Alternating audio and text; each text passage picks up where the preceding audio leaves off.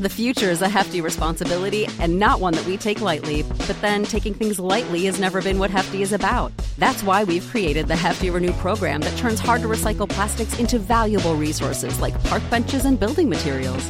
To participate, simply fill up an orange Hefty Renew bag with accepted items, tie it up, and drop it in with your regular recycling. That's it. It's that easy. It's time to rethink recycling with Renew. Particular valued resources may vary by geography. More info available at hefty renew dot com.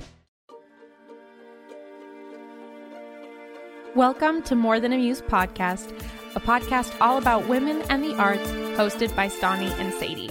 Join us as we explore what it's like being a female artist, examine modern-day problems, and educate ourselves and you on important and forgotten female artists of the past. Hello, everyone, and welcome back to More Than a Muse. I'm Stani. And I am Sadie, and thank you for joining us for another week, another episode. I want to say that this is going to be a fun episode. But not really. But not really. Um, it could be fun. It might be a little like yeah. validating, just to like throw your fists in the air and say, wow, mm-hmm. men can really suck sometimes. But agreed. Our topic is basically like, I was trying to think of like a good title for it, but I feel like The New Nine is TikTok series. Just like, yes, I was just really going to say that. She nailed it on the head. We actually have had her on our Fangirls bonus book episode. We had the creator of the organization, The New Nine, and she's amazing and has a TikTok where she talks about men I hate in music. And there's like, I think she's on like part twenty-three right now. Actually, probably even uh-huh. more, but it's a very extensive series. Yes. And she's even brought out like men that she likes in music a few times, or like a bunch of different things. But she really goes into depth on what's up with a lot of these people. And we decided to expand that a little bit, obviously, into men we hate in art and music. Yes. And I'm going to talk about some really horrible artists, and Sadie's going to talk about some really horrible musicians. And then at the end, we get to tie it up with this fun little topic that I feel like is always on everyone's mind of like separating the art from the artist and mm-hmm. kind of that whole deal. So it's going to be great. I'm going to put in a light trigger warning. I don't even know light. Uh, Maybe it's not light. Yeah. Not mine. I don't know it's exactly. It's a trigger warning. Yeah. Here's a trigger warning, just because we are talking about abusive men, and I'm going to like not go into so much depth. Some things I'm just yeah. going to glaze over because I don't really feel the need to go into detail, but there will be mentioning of things, power dynamics, sexual abuse, assault. It's not pretty. Some of them will be lighthearted of, haha, don't men suck sometimes? But unfortunately, they're a little bit deeper stories. So trigger warning, yes. Some of it, even reading some of it, it was kind of ugh, for me personally. So just putting that in here, proceed with however you need to. Yeah, same. I actually had to stop diving into one of them because it was a lot. I am not going to go into depth either, but I am going to mention what yeah. it was. So I will be like saying the words, but obviously I'm not going to share details on any of it because, yeah, there's a reason this is like not just men that suck or men that we kind of dislike. It's literally men we hate. Men we hate in arts and music. Yes. Can I start with my lighthearted one? Let's dive right in. I wanted to start with none other than Damon Albarn. It's almost poetic that we decided that this would be the topic of the week, and then the very next day, this happens. If you don't know who Damon Albarn is, everyone, he's best known. I, yeah, I did not know his name until this whole thing happened. To be honest, I did not either. So don't mm-hmm. worry about it. But he is best known for being in the band Blur and in the Gorillaz. He's like the primary songwriter, I'm pretty sure, for both of them. Anyways, I'm going to just read a portion of his interview with the L A Times, because he has a concert that he's playing in the Walt Disney Concert Hall on Monday night. It's like a one-off concert where he's going to play songs accompanied on the piano by a, like with by a string section. So it sounds like, truthfully, a very beautiful, beautiful, intimate concert, and this is his way of promoting it. Okay, so I'm going to read this, and then I'm going to read some follow-up questions because he just comes across so pretentious, and I just hate them. Hate him. Okay, so the interviewer asks, your show at Disney is you on piano. Who's playing inspires you? Thelonious Monk is my favorite, and I was very lucky to spend a bit of time with Ruben Gonzalez just watching him play. It's a very nice thing to be able to do something that doesn't require any amplification, but it's actually quite hard doing a whole concert on piano. It's not hard playing in a band. And they say hard because it's so exposed. You can't hide behind anything. You learn whether the songs are any good or whether they were popular at the time because of the sound and attitude. It's a day of reckoning, and one, to be honest, that not much modern music could withstand. I first off, I just hate that attitude that like modern music isn't as good as old music. Like, just Uh, grow up, honestly. So then she says, you think a lot of modern musicians are relying on song, sound, and attitude? He says, name me someone he's not. Interviewer says, she may not be your taste, but Taylor Swift is an excellent songwriter. To which he says, she doesn't write her own songs. Interviewer says, of course she does. Co-write some of them. And then he says, that doesn't count. I know what co-writing is. Co-writing is very different to writing. I'm not hating on anybody. I'm just saying there's a big difference between a songwriter and a songwriter who co-writes. Doesn't mean that the outcomes can't be really great, and some of the greatest singers, I mean Ella Fitzgerald, never wrote a song in her life. When I sing, I have to close my eyes and just be in there. Gag me. I hate that. It's so pretentious. And then he says, I suppose I'm a traditionalist in that sense. A really interesting songwriter is Billie Eilish and her brother. I'm more attracted to that than to Taylor Swift. It's just darker, less endlessly upbeat, way more minor and odd. I think she's exceptional. The weird part with that is that Billie Eilish and Finneas are co-writing. He literally criticized co-writing and then defined it. Like... Yeah, and I have nothing against Billie Eilish. Of course not. I think, I think both they're of them geniuses. Are incredible. Yeah. But I just think it's really odd to pull them into the same conversation when he he was like writing isn't like writing and co-writing are completely different.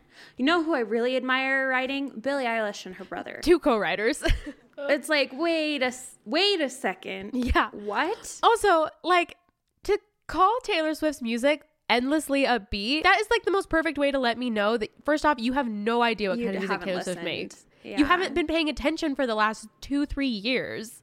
I would never describe as all too well as upbeat. Or think about Evermore, endlessly upbeat, yeah. Folklore, or folklore. Yeah, neither of them. Reputation wasn't endlessly upbeat. No, it- I I also have to note I really don't like how the interviewer said she may not be to your taste. Yeah, Taylor Swift, because it's like she had to put this disclaimer on it, like, well, you know, you may not like her, but Taylor Swift, you know, like trying to excuse it when honestly she could have just said, oh, you know, like Taylor Swift's a great songwriter. Yeah, what I it, think like there didn't. It's just so like, interesting though, is he could just be like, because obviously, obviously he does not listen to Taylor Swift. Obviously, no, he could have just yeah. said, oh, truthfully, I don't really listen to Taylor Swift. But I like Billie Eilish. Boom. Mm-hmm. That's all you had to say. No one's going to be mad if yeah. you don't like Taylor Swift. Here's the thing. Well, truthfully, I might be a little like, hmm, you don't like Taylor Swift. Whatever. Well, he didn't have to say I don't like her. He could have just been like, oh, I don't really listen to a lot of her music, but I've been really getting into Billie Eilish. That's all you had to do. Finneas. And say like, I think yeah. they're excellent. I think they're really great examples of people who are doing it right, but I don't really listen to Taylor Swift, so I can't really comment on her ability. Oh my gosh, and that it's been so fun. Easy. It's so easy to respond that way. Yeah. It's just odd. Like he like went out of his way to like... She doesn't write her own songs. It's like, I'm sorry. Mm. When she does. She actually does. Okay. Like bringing up the point of like Ella Fitzgerald, which is also like another thing, like why are we bringing her up? She's, he's right though. Like she was primarily a vocalist and that's totally okay. Like I hate it when people try to like... demine like a singer's ability and say, oh, if they don't write their own music then they're not as good or they're not as good of an artist, because mm-hmm. like just being a vocalist it's a different is, talent exactly, and like being able to convey yeah. that kind of emotion like Ella Fitzgerald could is truly incredible. But it's just so funny because it's like literally it's Taylor Swift's selling point has never been her voice. Mm-hmm. That is how her and Ella Fitzgerald are different. Like Ella Fitzgerald has a beautiful, iconic, amazing voice. Obviously, I think Taylor Swift is a good singer, but like she's not famous because she can sing. She's famous because she's a great storyteller and can write amazing songs. That's yeah, that's what it is. Exactly. Because it's like, I don't know, she's primarily a songwriter mm-hmm. and then secondary vocalist. Like, I that's kind of how I think of it. And it's really interesting to hear him be like, she's not a songwriter. And then the uh, the interviewer goes, um, yes, she is. Of course she is. Like, what are you talking like, about? I saw a funny tweet that was like, it's like someone being like, oh, ice cream is good. And instead of you saying, I don't really like ice cream, saying, you know, ice cream's actually warm. It's like, what? Like, that's not yeah. what I was saying. What I also think is so funny is, like, just the fact that he's like, oh, I'm doing it the really hard way by, like, just being exposed with the piano. And, like, it's really showing, like, how great my music and modern music couldn't withstand it. When it's, like, a segment of every single Taylor Swift show is that she plays her songs acoustic. Like, and it is just mm-hmm. her with a guitar in the whole stadium. And you want to know what?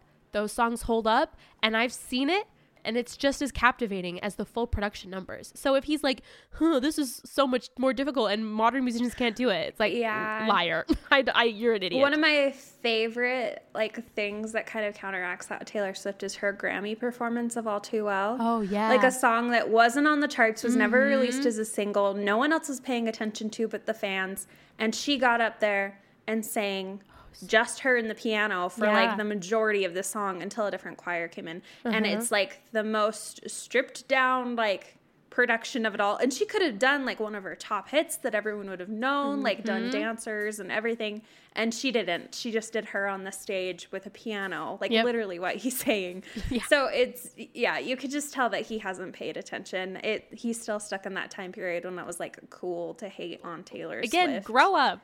So Taylor Swift responded, and she tagged him, mm-hmm. which I'm like, you go. She said, I was such a big fan of yours until I saw th- saw this. I write all of my own songs. Your hot take is completely false and so damaging. You don't have to like my songs, but it's really effed up to try to discredit my writing. Wow. And then she replied back to it and said, P S I wrote this tweet all by myself in case you were wondering. And you know what? Here's a brief men I love in music, which is Jack Antonoff and Aaron Dessner. Two of her main collaborators. Mm-hmm. Jack Antonoff's been here since nineteen eighty-nine.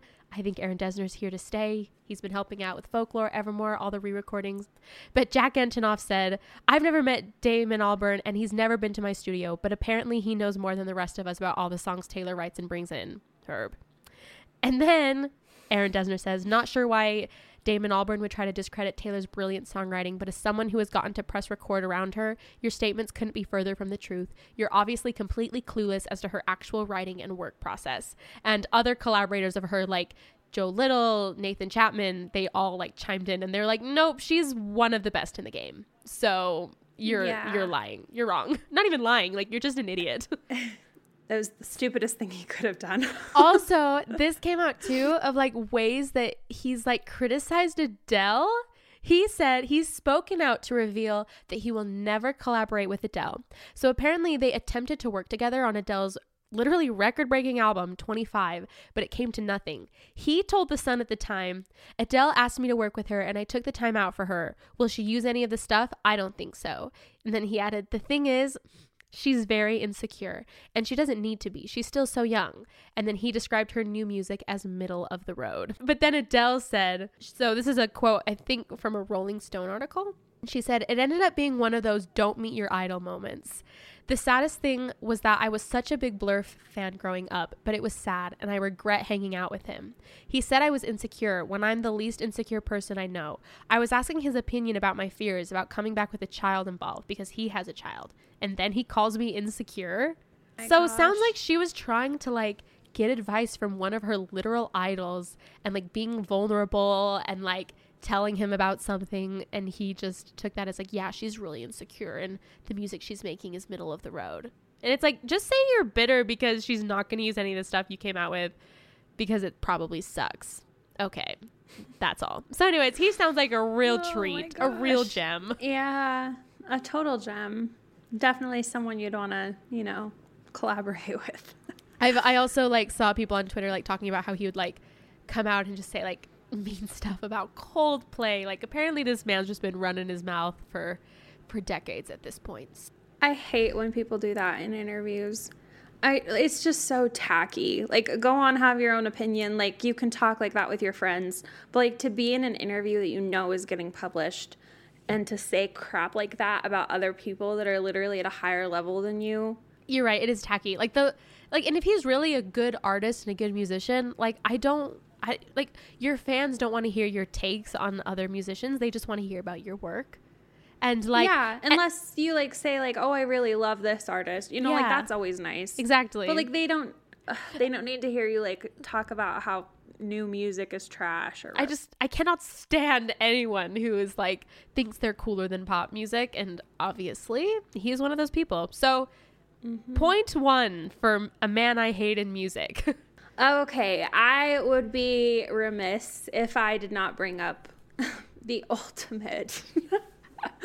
Uh, like a narcissist, I guess, is misogynist, cool, sadist, even Say- oh. of the art world. Okay, Pablo Picasso. Oh yes, yeah. We did um talk about him in our misogyny and marriage episode yes. last February, um, because he was just the worst. The worst. Um, but there's even like more about him that I found out from all of this. That was just awful.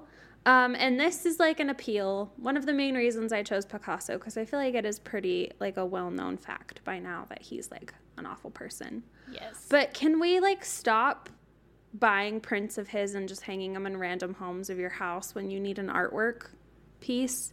Because like every single influencer I've seen lately has like a piece by Pablo Picasso on their wall somewhere. And I just choose a different artist. Yeah. We have a ton of episodes. You can find prints for literally every artist we've ever mentioned on here. If you want a beautiful piece of art, just go pick someone else. Like, you don't have to choose Pablo Picasso. But his prints are everywhere in people's homes, and it just drives me crazy because he's a horrible man. So one of the main things that he did is he just, like, used women constantly. Uh, it was even quoted saying that he, like, drove them to their destruction. He was a total misogynist, a sadist, and a huge fan of mental torture. He actually said in an interview, so here's another man running his mouth in an interview. He stated that women are machines for suffering. Oh, um, okay. Yeah. Along with his other famous quote that he said that women are either goddesses or doormats. So, you know, that just shows your opinion there. Um, and then if it isn't bad enough that he was such a horrible person, his granddaughter actually recently came out with a whole book about him and talked about how horrible he was. So she has a quote here where she said he submitted them, talking about the women that he dated and slept with. He submitted them to his animal sexuality, tamed them, bewitched them, ingested them, and then crushed them onto this canvas. After he spent many nights extracting their essence, once they were blood dry, he would dispose of them. And he, like, literally derived pleasure from hurting them. Um, but beyond just, like, his dating life, he also is just really awful to everyone in his life. Um, and that's why his granddaughter kind of came out with this. I was going to say, like, if just, your granddaughter is writing this book, like, that's pretty damning. So um, in the years following his death, his second wife and his grandson committed suicide. His oldest son um, died from alcoholism, and almost every single every single other person around him that was related to him just had a lot of like emotional trauma left over from like his memory. Oh my gosh! And I had no idea she about said that. the yeah. So if you want to actually read her book, her name is Marina Picasso, and she came out with a book called Picasso, My Grandfather. And she talks about how, like, no one has ever turned against his memory until her, because everyone was benefiting from, like, carrying his name, inheriting his works. Like, after his death, a lot of, like, their life was credited towards, like, this guy who they... Like, she quotes saying, like, remained the all-powerful Picasso. This quote from her, I feel like, really gives a good idea, like, how his own family viewed him. His brilliant collection demanded human sacrifice, she writes. He drove everyone who got near to him to despair and engulfed them. No one in my family ever managed to escape from the stranglehold of his genius. He needed blood to sign each of his paintings. My father's blood, my brother's, my mother's, my grandmother's, and mine. He needed the blood of those who loved him, people who thought they loved a human being, whereas they really loved Picasso. Oh my gosh. And it goes on to write that it's not like the first book that's ever like talked about this. Like we talked about how his like mistress, I guess like mother of two of his children, um, Francois Galat mm-hmm. or Galat, um, how she wrote Life with Picasso, kind of hinting at it. A couple of other women talked about his misogyny, but this is the first one that's ever been from like a member of the family, like a descendant of his own. And she said she wasn't trying to sket- like settle an old score, but she was just trying to write for the people that she had to watch kind of be victims. Yeah. Yeah. Victims of this man that was idolized by the world. And yet she remembers him just being this horrible person. Her father would go and have to ask for money all of the time. He would berate his own child for needing money and constantly insulting him. And then he also treated all of the grandchildren with just absolute indifference. So she said that even though they're like Picasso was rich, their family themselves were like on the line of poverty just because of like different mental illnesses and things that they were dealing with. And so they were starving, and he had the means to end that and at least like help out the grandchildren. Like if you're having problems with your own children or whatever, like don't make the kids suffer. But he, they would go with their father to go beg for money from their grandpa. And while they were standing there, he would make them wait for two or three hours and sit and eat a meal, like a giant meal in front of all of them while they're all standing there watching and oh starving to death. Yeah. And then um, she said once he gave them each a walnut stuffed with a date and a fig. And she said it was the only mark of love she ever remembers receiving from him. Oh, what a, like, literal monster. His own granddaughter. The hardest part, though, she said, was actually when the wife that he had when he died, mm-hmm. she refused to allow her and her brother to attend his funeral. So they weren't even allowed to go to their own grandpa's funeral. And her brother drank a bottle of bleach afterwards because of the devastation of, like, being rebuffed by their own family and not being allowed to attend. Wow. Um, and he ended up dying. It's just... it. Ugh, it's really sad. It goes to show, like, it goes on on how each member of the family around him, like, died. A lot of it was, like, self-inflicted, like, alcoholism, suicide. They literally could not get over the devastation of, like, losing this person who controlled every single aspect of their life mm-hmm. because he had such a pull yeah. on everything that they did that, like, it was impossible to escape it even after he was gone. Luckily, she said that she's kind of been able to come to terms with him being her relative now. She said, I had to be an anti-Picasso. I hated the painting because it was the source of all of the unhappiness I had known. But gradually I discovered I liked art a lot, and I could accept accept my real life as the granddaughter of an artist. So um, a lot of the collections of works, because everyone else around him died, she's pretty much the last living Picasso that there is because he was the only person. I mean, she was the only person that wasn't managed to be driven insane by him. She was able to inherit a lot of the works of art, whatever was left that museums and the French government didn't end up taking. And so she took a lot of these works of art, sold them to people, didn't keep anything other than like a portrait of her grandmother that Picasso had done pretty much, mm-hmm. and then was able to buy some paintings from other famous artists and hang on to a lot of his paintings he owned of that were other famous artists. So like okay. Matisse's and other things that she has a bigger interest in than her own grandfather's art. And she has since formed a Marino Picasso Foundation and engaged in humanitarian work, um, adopting Vietnamese, Vietnamese children, and also helping out with orphanages in Vietnam. So she's done like a lot of good, and luckily like his money is actually going to something something good now. Good. Yeah. Yeah. And like giving away a ton of money. She said she's actually been in headlines for giving away money to a bunch of charities, and she said it's not out of like, you know, I'm not trying to get fame, I'm just trying to do something good from like a guy who did so much bad. Oh my gosh. So, anyway, there's obviously, like, a lot more into the different relationships he had, but I feel like Yeah. Her just basically saying, like, he was awful and everyone around him suffered because of that. I mean, how much um, more damning can you get? And she also said that today, in the same situation, if I were strong enough, I would run away. I'd prefer to become a hippie. So fair. Good for her. Yeah, so that's Picasso. If you want to dive more into it, you can. Like, there's obviously a lot of material out there, but at the end of the day, he was just a man who was very focused on what he brought into the picture, and he literally didn't care what else it took yeah. in order to do what he wanted to do.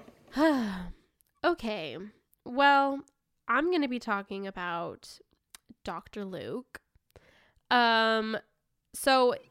I don't want to say mo- most famously, like that just feels like a misuse of the word. There has been like Kesha versus Doctor Luke because she has come out a- about abuse and sexual abuse that has come because she was signed under Doctor Luke. If you guys don't know, Doctor Luke is a pretty major pop producer of like, I don't know, like most, not most, but a lot of really big hits in the twenty tens. Katy Perry mm. worked a lot with Doctor Luke. Like, he's very, very prominent in the pop world. Like, has started his own record label and things like that. Truthfully, like, I didn't really want to get into the details of, like, the court casings between him and Kesha because it has been an ongoing legal battle. I know that, like, he's now countersued her for defamation.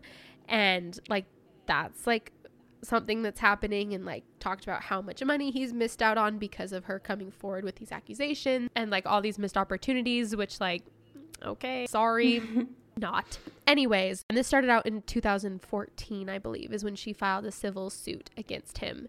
And like his claim against it is that this is just like her grand scheme of getting out of a contract with him. Anyways, so we love Kesha. I loved her when I was in seventh grade and I heard her TikTok for the first time. Love her when mm-hmm. I was crying into my car listening to Praying by Kesha. So Ugh, such a good song. That's an, um, truly an amazing song. I yes, that song has helped me deal with things. So mm-hmm.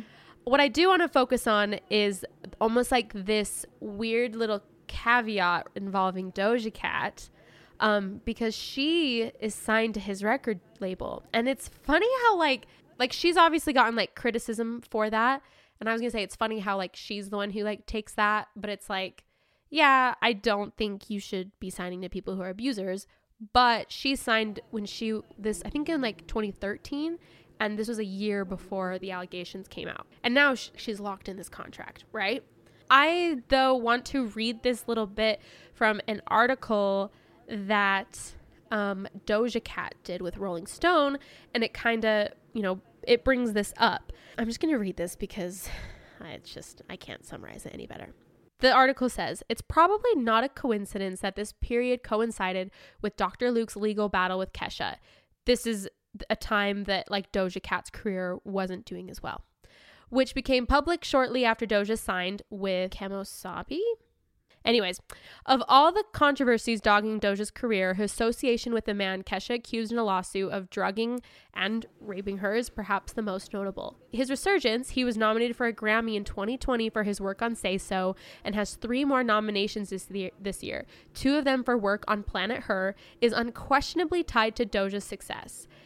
And then Doctor Luke, it mentions, has denied these allegations and this lawsuit is ongoing. Doja has not publicly commented on her relationship with Doctor Luke, though she has tweeted appreciatively at fans defending her from criticism for working with him and like tweets asserting she signed with him before the Kesha allegations become, became public in two thousand fourteen.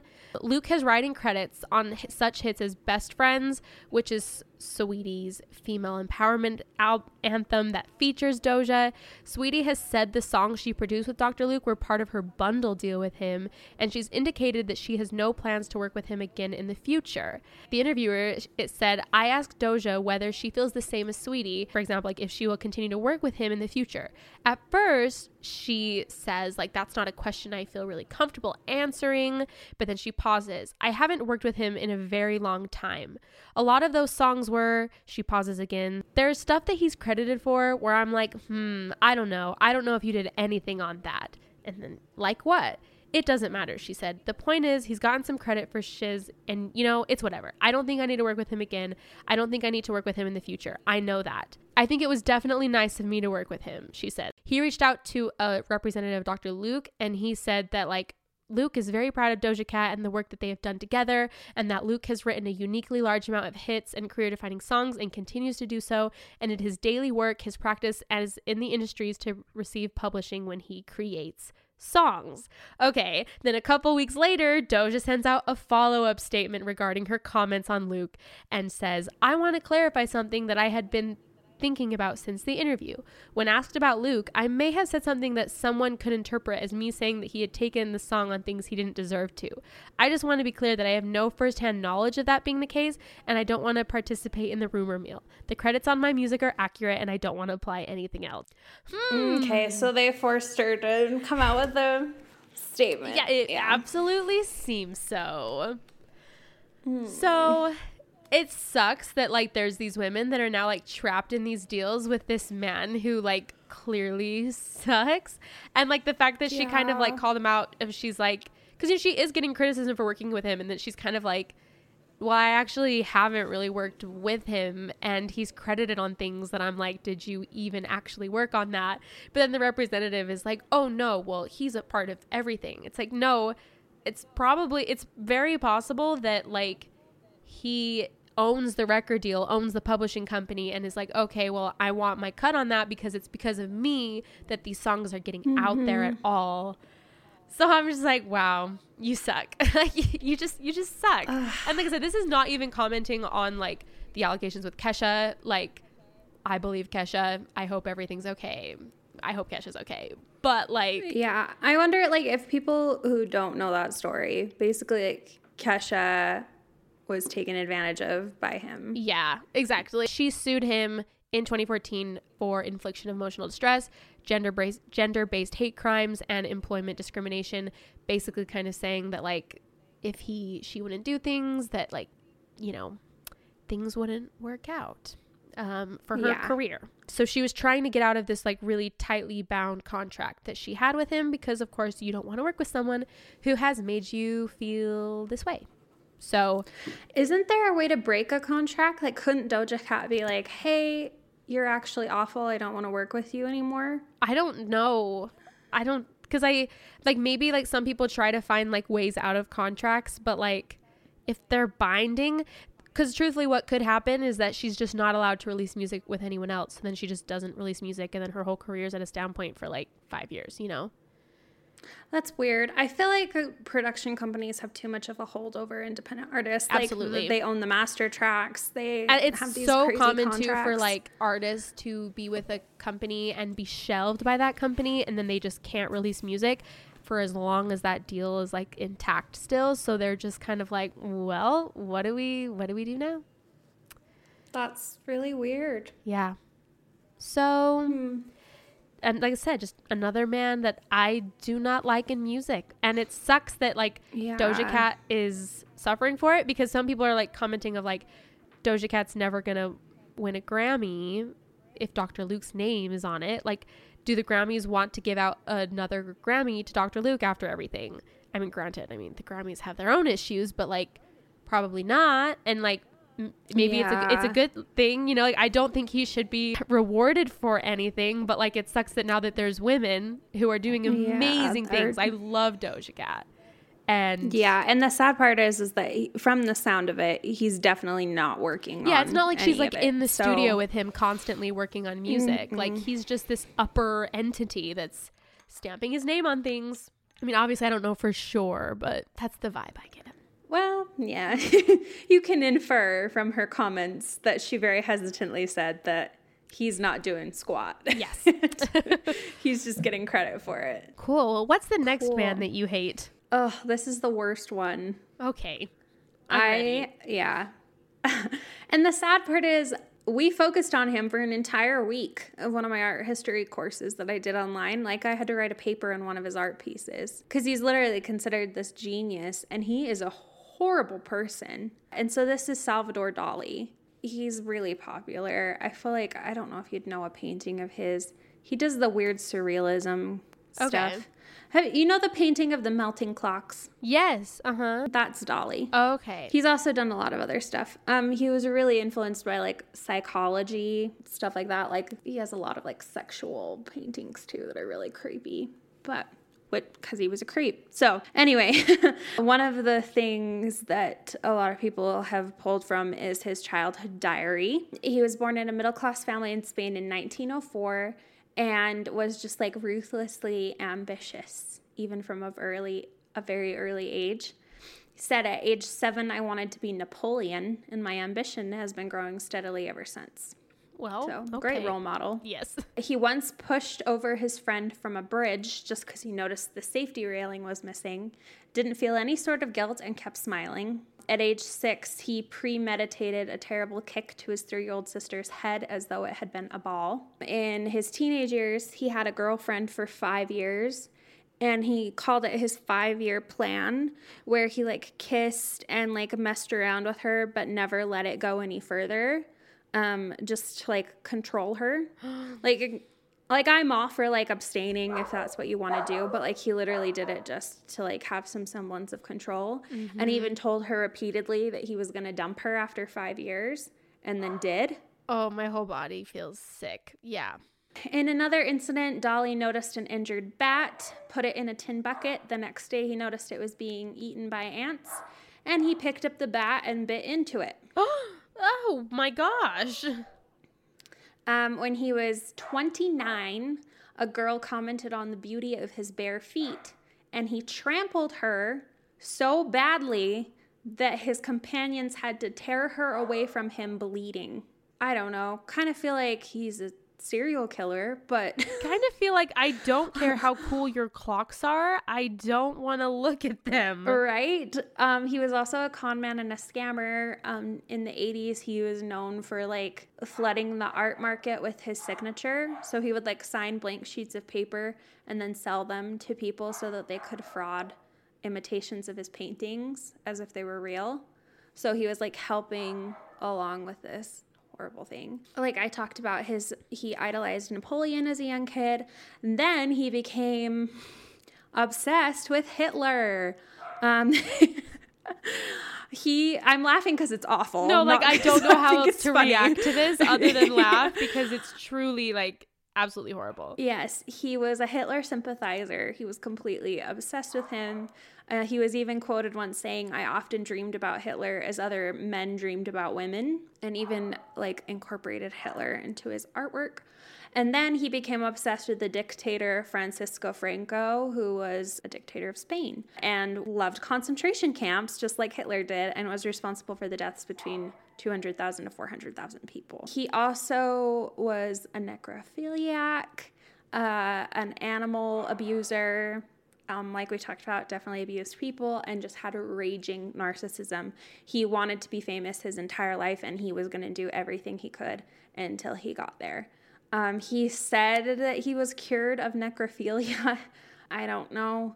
Um, he had a lot of weird paintings and instances, like obsession with like dead body and like animals eating dead bodies, and then him eating the animals eating dead bodies, like the whole ant situation. And one time he was walking down the street in Paris and was so disgusted by the sight of a double amputee that he kicked him. So, truly like a gem. Man came out of the womb psychopath. Like Psycho. Yeah, like absolutely insane. Um, there's so much more. I had to stop because it was getting so disgusting. I actually found a couple of, like, articles that are like, he was probably just playing it up. Like, he no. probably, you know, like, came up with a lot of that stuff. But, like, I don't... Even if you wanted people to assume that you were like that, like yeah. there has to be some level of insanity in you. If you're playing that up, like, no, no, no, no. Something's wrong with you. And the sad part is, is that like his art is still everywhere. Um, he's still rec- like seen as one of the foremost surrealist painters and photographers of all time. Um, there was so much about animal abuse, even within like incorporating into his art, that like I literally couldn't read it because like... I couldn't stomach it, and just so much more. He, it sounds like he had a really awful dad, um, so that probably played into it, but I don't think a horrible parent is an excuse you for horrible behavior. A lot behavior. of people have horrible fathers, so.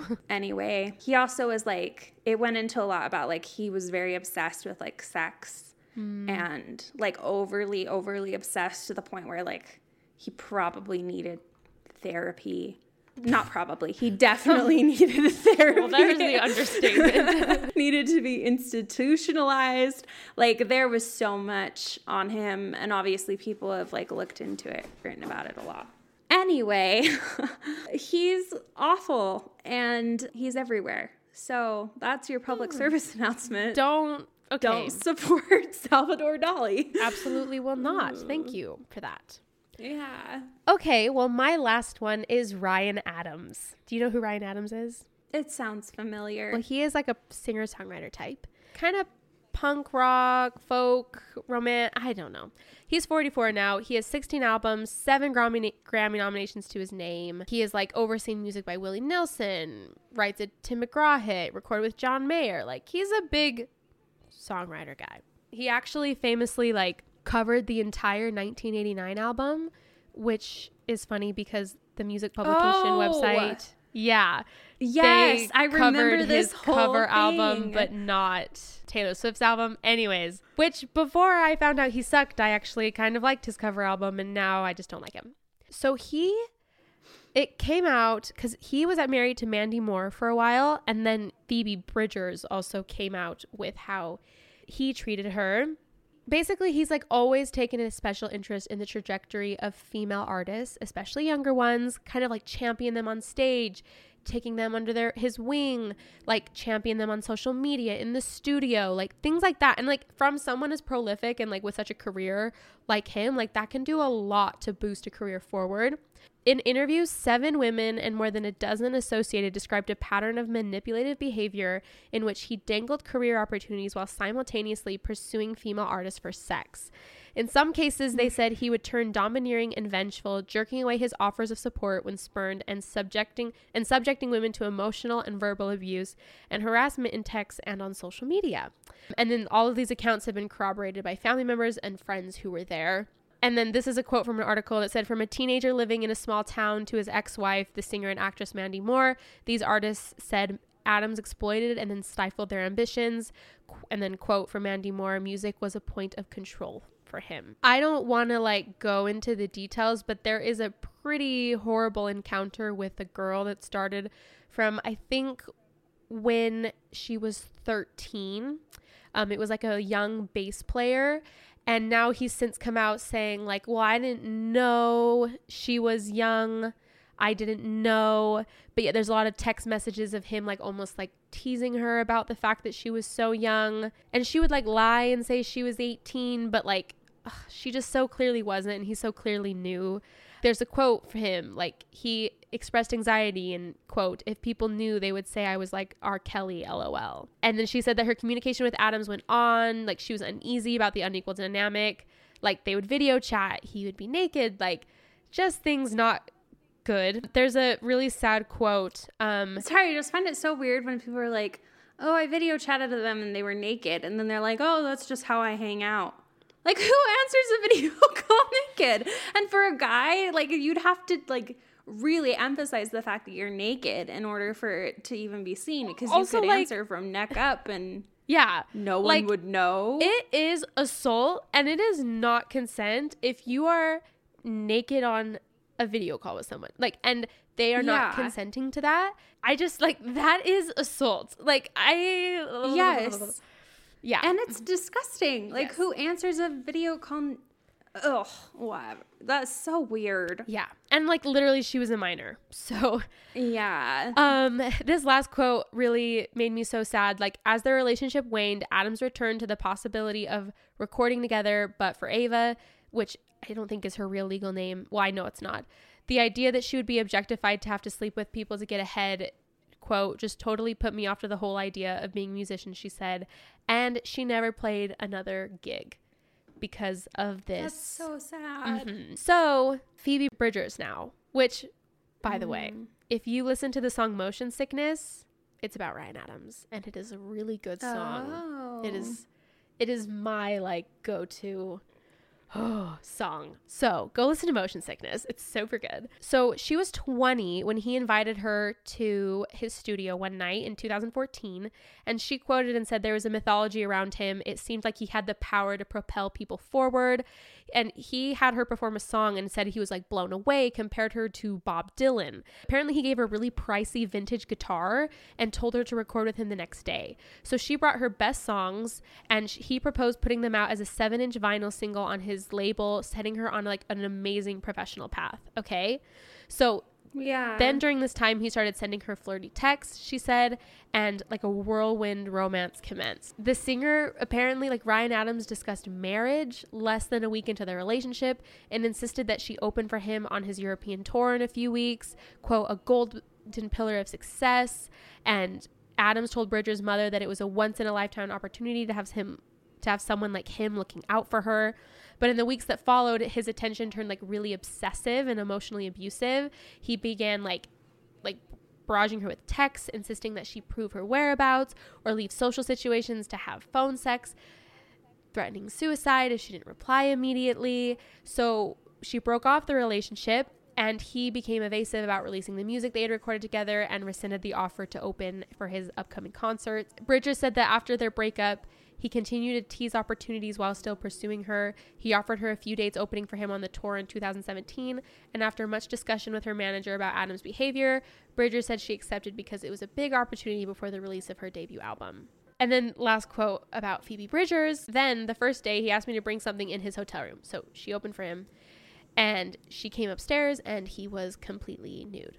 Of course, he and his lawyer have denied this incident. So Phoebe Bridgers, her career is like still propelling forward, which is like amazing um, for her. I love Phoebe Bridgers so much. She's an amazing songwriter. Mm-hmm. Last, I just want to touch on Mandy Moore. So they met in two thousand seven when she was twenty-three and he was a decade older. She was like at a turning point, basically exiting her teen pop years, trying to pursue, you know, more things. In two thousand ten, he offered to work on her next album when she parted ways with her music manager. Apparently, he discouraged her from working with other producers or managers, effectively just leaving him in charge of music, her entire music career, which people who are like that just really love to isolate people. They wrote yeah. songs together regularly that he promised to record, but then they never did. He would book them time at his studio only to replace her with other female musicians, and lashed out in ways that Moore came to consider psychological abuse. Adams lorded his artistic accomplishments over her. He said things like, "You're not a real musician because you don't play an instrument," which just, oh my gosh.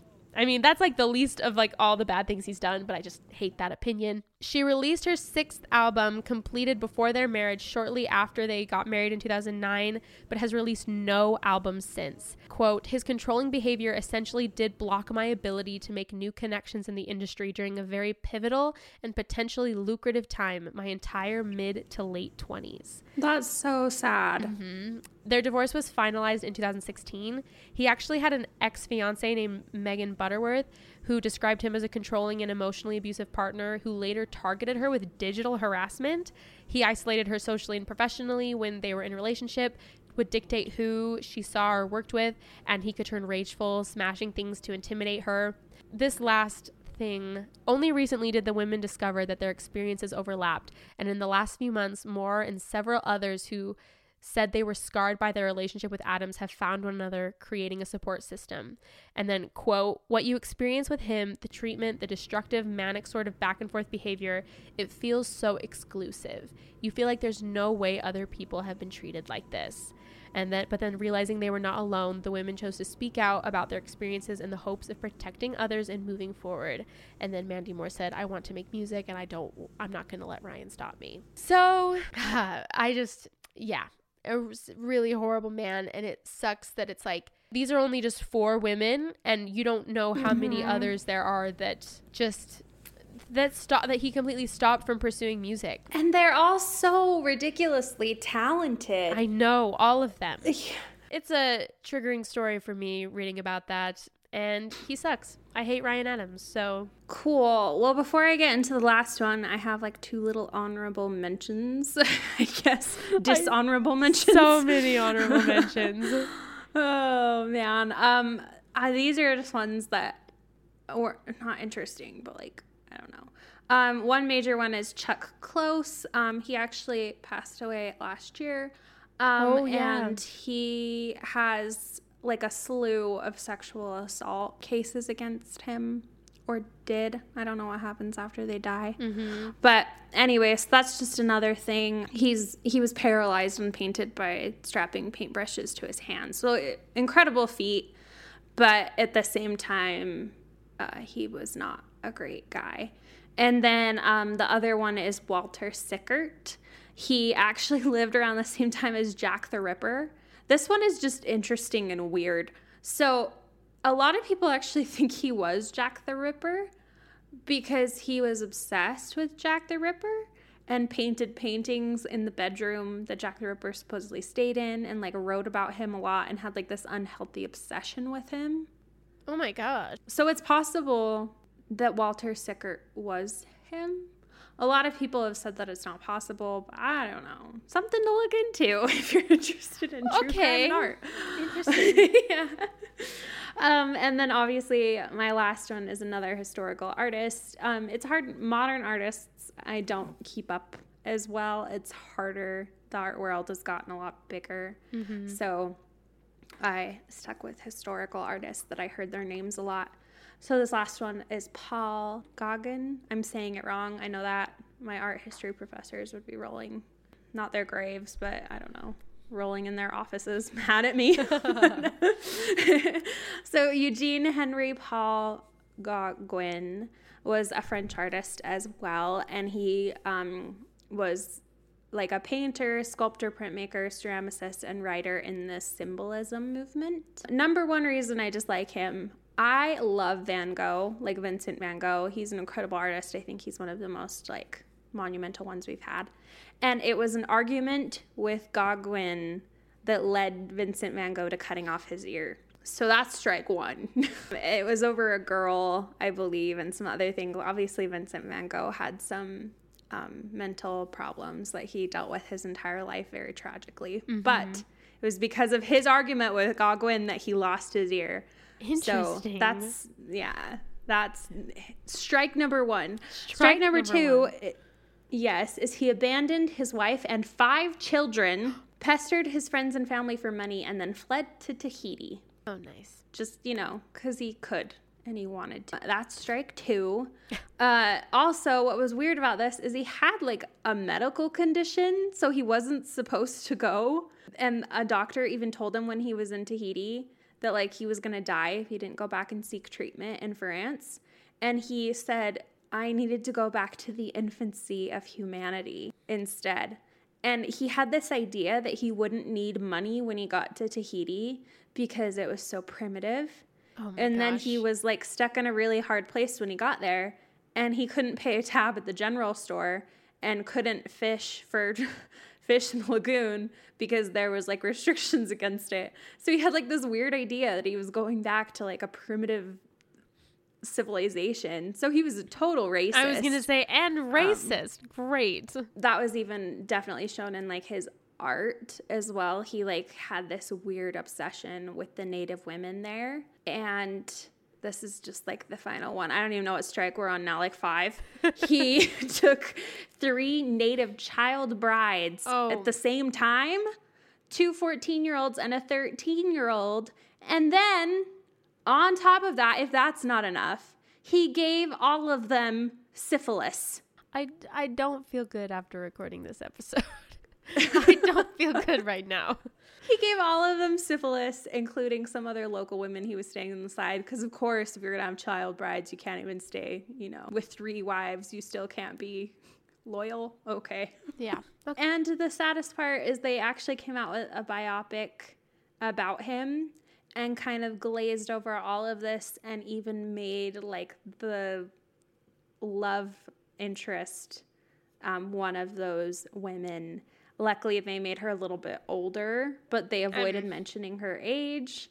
And um, just like, I don't know, really romanced this relationship. I was going to say, what is him. the deal with like romanticizing tortured men who just like wreck havoc on the lives of everyone. He wasn't even tortured. He was just like a sick guy who like abandoned his family and yeah. ran away to Tahiti so he could go be a racist sexist on an island. Um, yeah. I, I don't know. Obviously just a horrible person.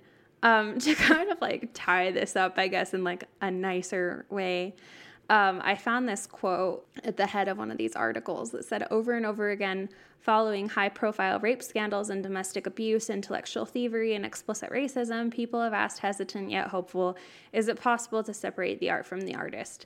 The subtext of this question, usually outwardly expressed, is a kind of philosophical fluffing, is, can we please just purely enjoy our favorite catchy songs, cool-looking paintings, and well-written sentences without having to think about the suffering their creators engendered? And I wanted to ask what how you feel about that. We have an article we can tag to where, like, two mm-hmm. people kind of argue both sides of that, of, like, separating the art from the artist or even, like, taking down art made yeah. by bad people versus not doing that.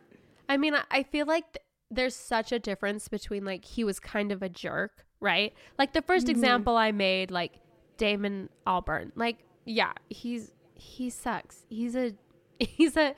conceited, pretentious douchebag. But like there's such a difference between that and like these other stories that we've shared, you know, I know where like they're a pattern. And so it's like hard to say like it depends, because like that's there's nothing objective with that at all.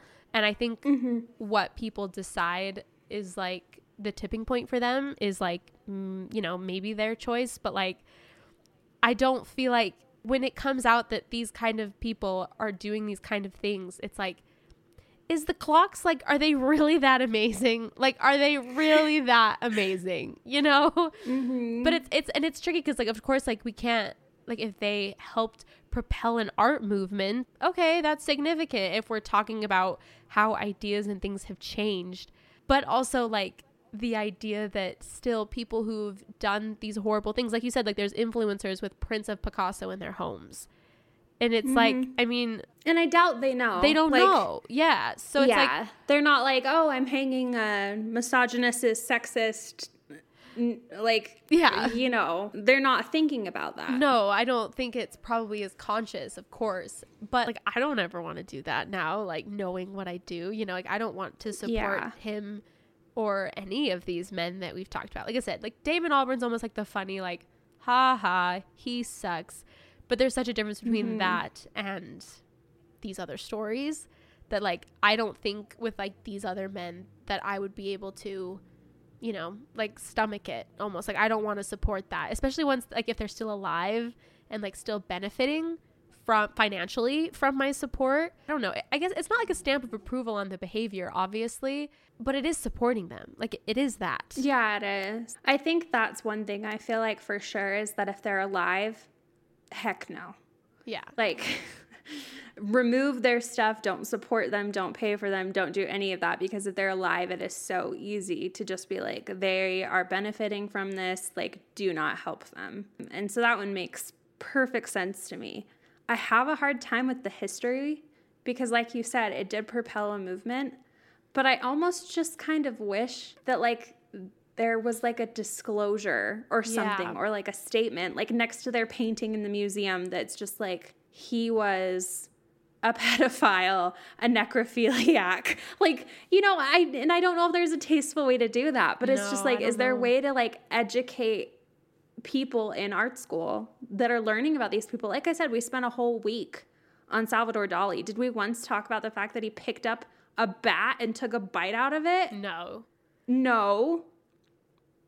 Because I, I mean, I was thinking like maybe you could just like make it more about the artwork than the person, but like how do you separate the art from the per? You know, like there's no way to be yeah, like, their name is this on is it. Just the painting, and because of this painting, when it's like, well, who's the person who did it? But then also, like, yeah. is the person who did that and created a whole kind of movement, is it because they were this, like, tortured, sick human that, like, they did things? You know, I don't, I don't know. I don't know. Either. Not saying that, like, it's, it's a requirement to be sick and twisted to propel art movements, of course, but. Oh, it's definitely not. Yeah, of course yeah. it's not. And I, yeah, I think that that's, like, another part of this is there's definitely, like, a counter to this where there's plenty of men within art and music that are wonderful people.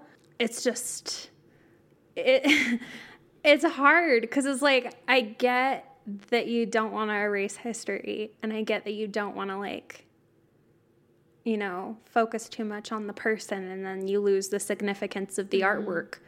But at the same time, when we're, like, letting these men become, like, the titans of the industry even after their death, where people say, name a male artist, and most people can still come up with, oh, Picasso, Picasso. or mm-hmm. Salvador Dali, you know, and, like, they recognize their paintings.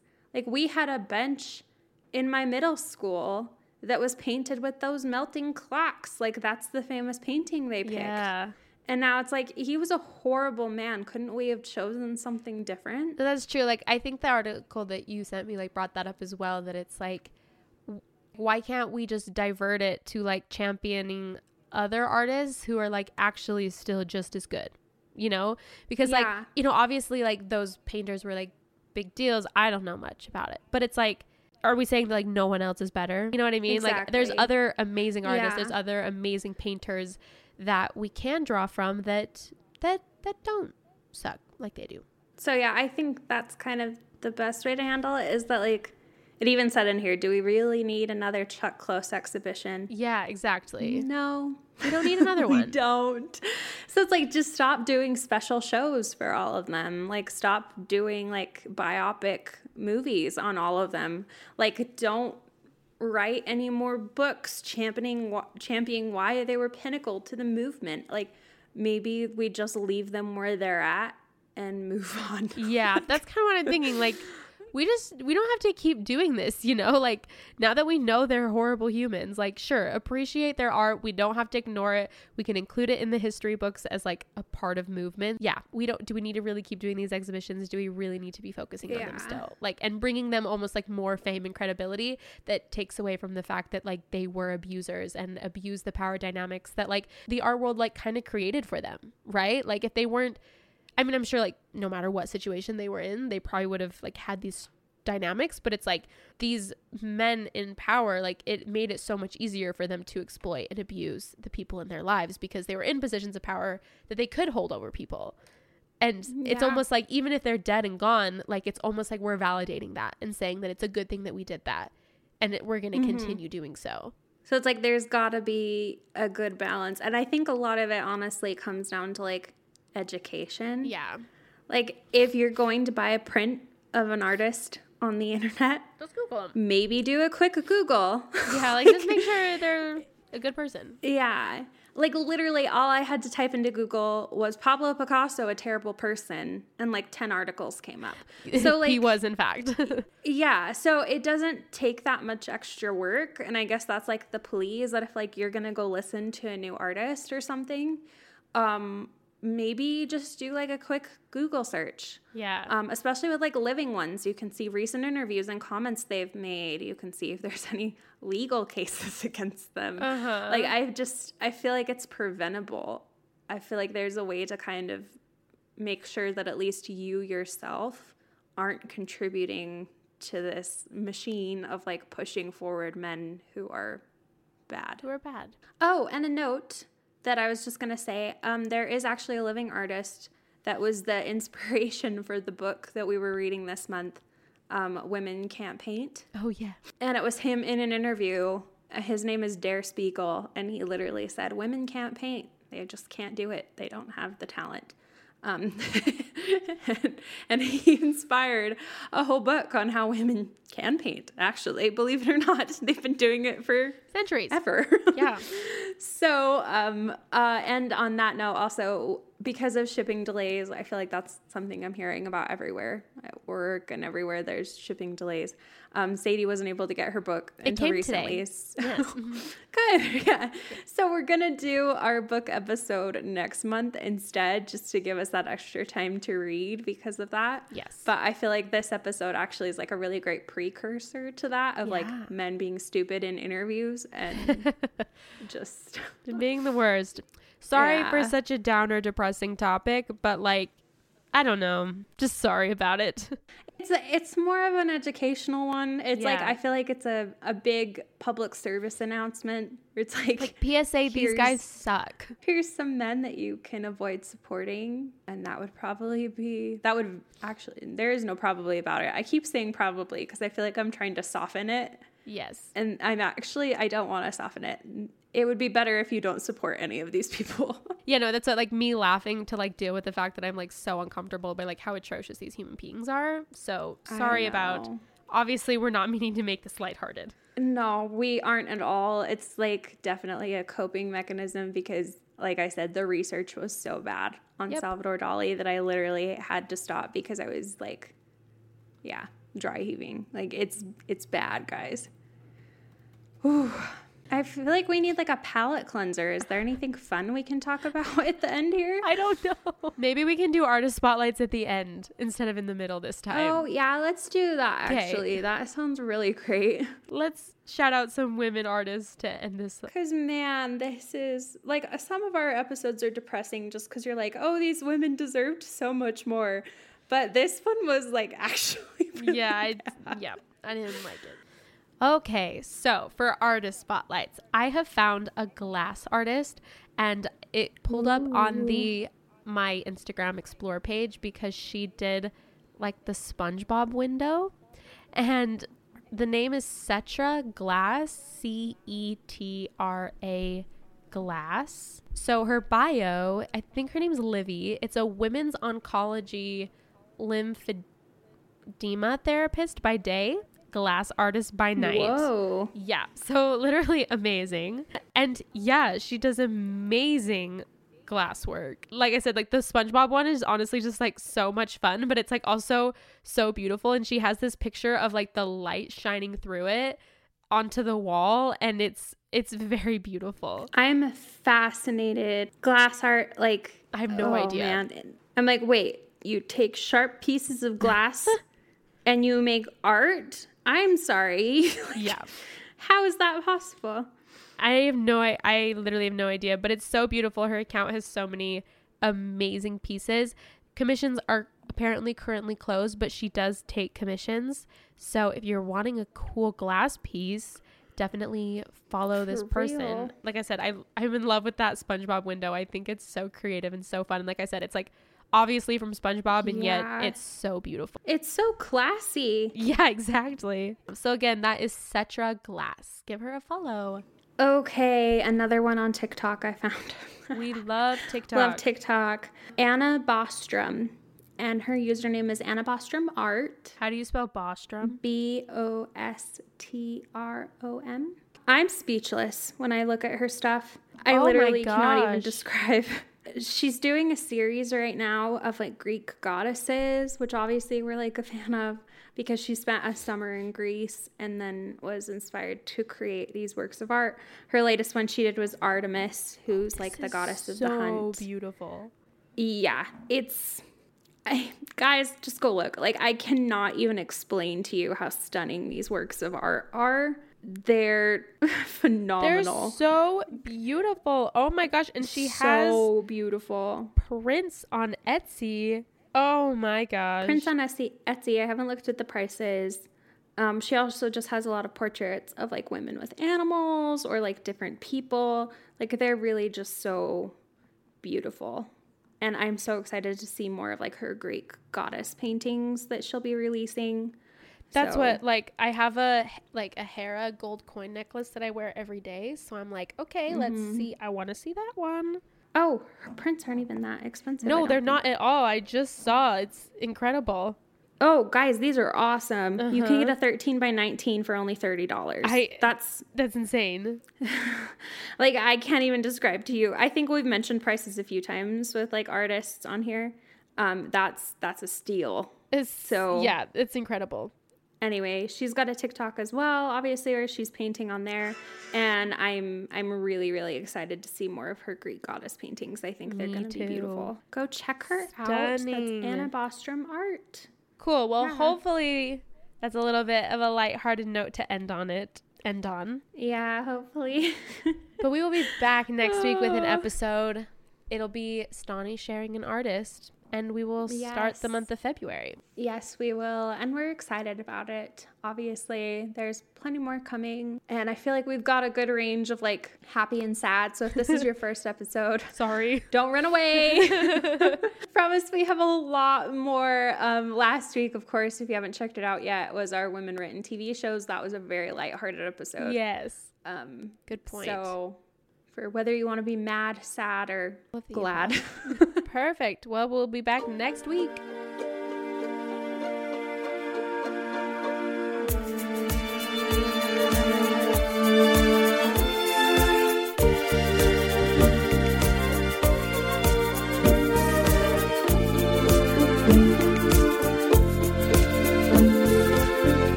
It's Ryan here, and I have a question for you. What do you do when you win? Like, are you a fist pumper? A woohooer, a hand clapper, a high fiver. I kind of like the high five, but if you want to hone in on those winning moves, check out Chumba Casino. At chumba casino dot com, choose from hundreds of social casino style games for your chance to redeem serious cash prizes. There are new game releases weekly, plus free daily bonuses. So don't wait. Start having the most fun ever at chumba casino dot com. No purchase necessary. V G W Group. Void where prohibited by law. See terms and conditions. eighteen plus.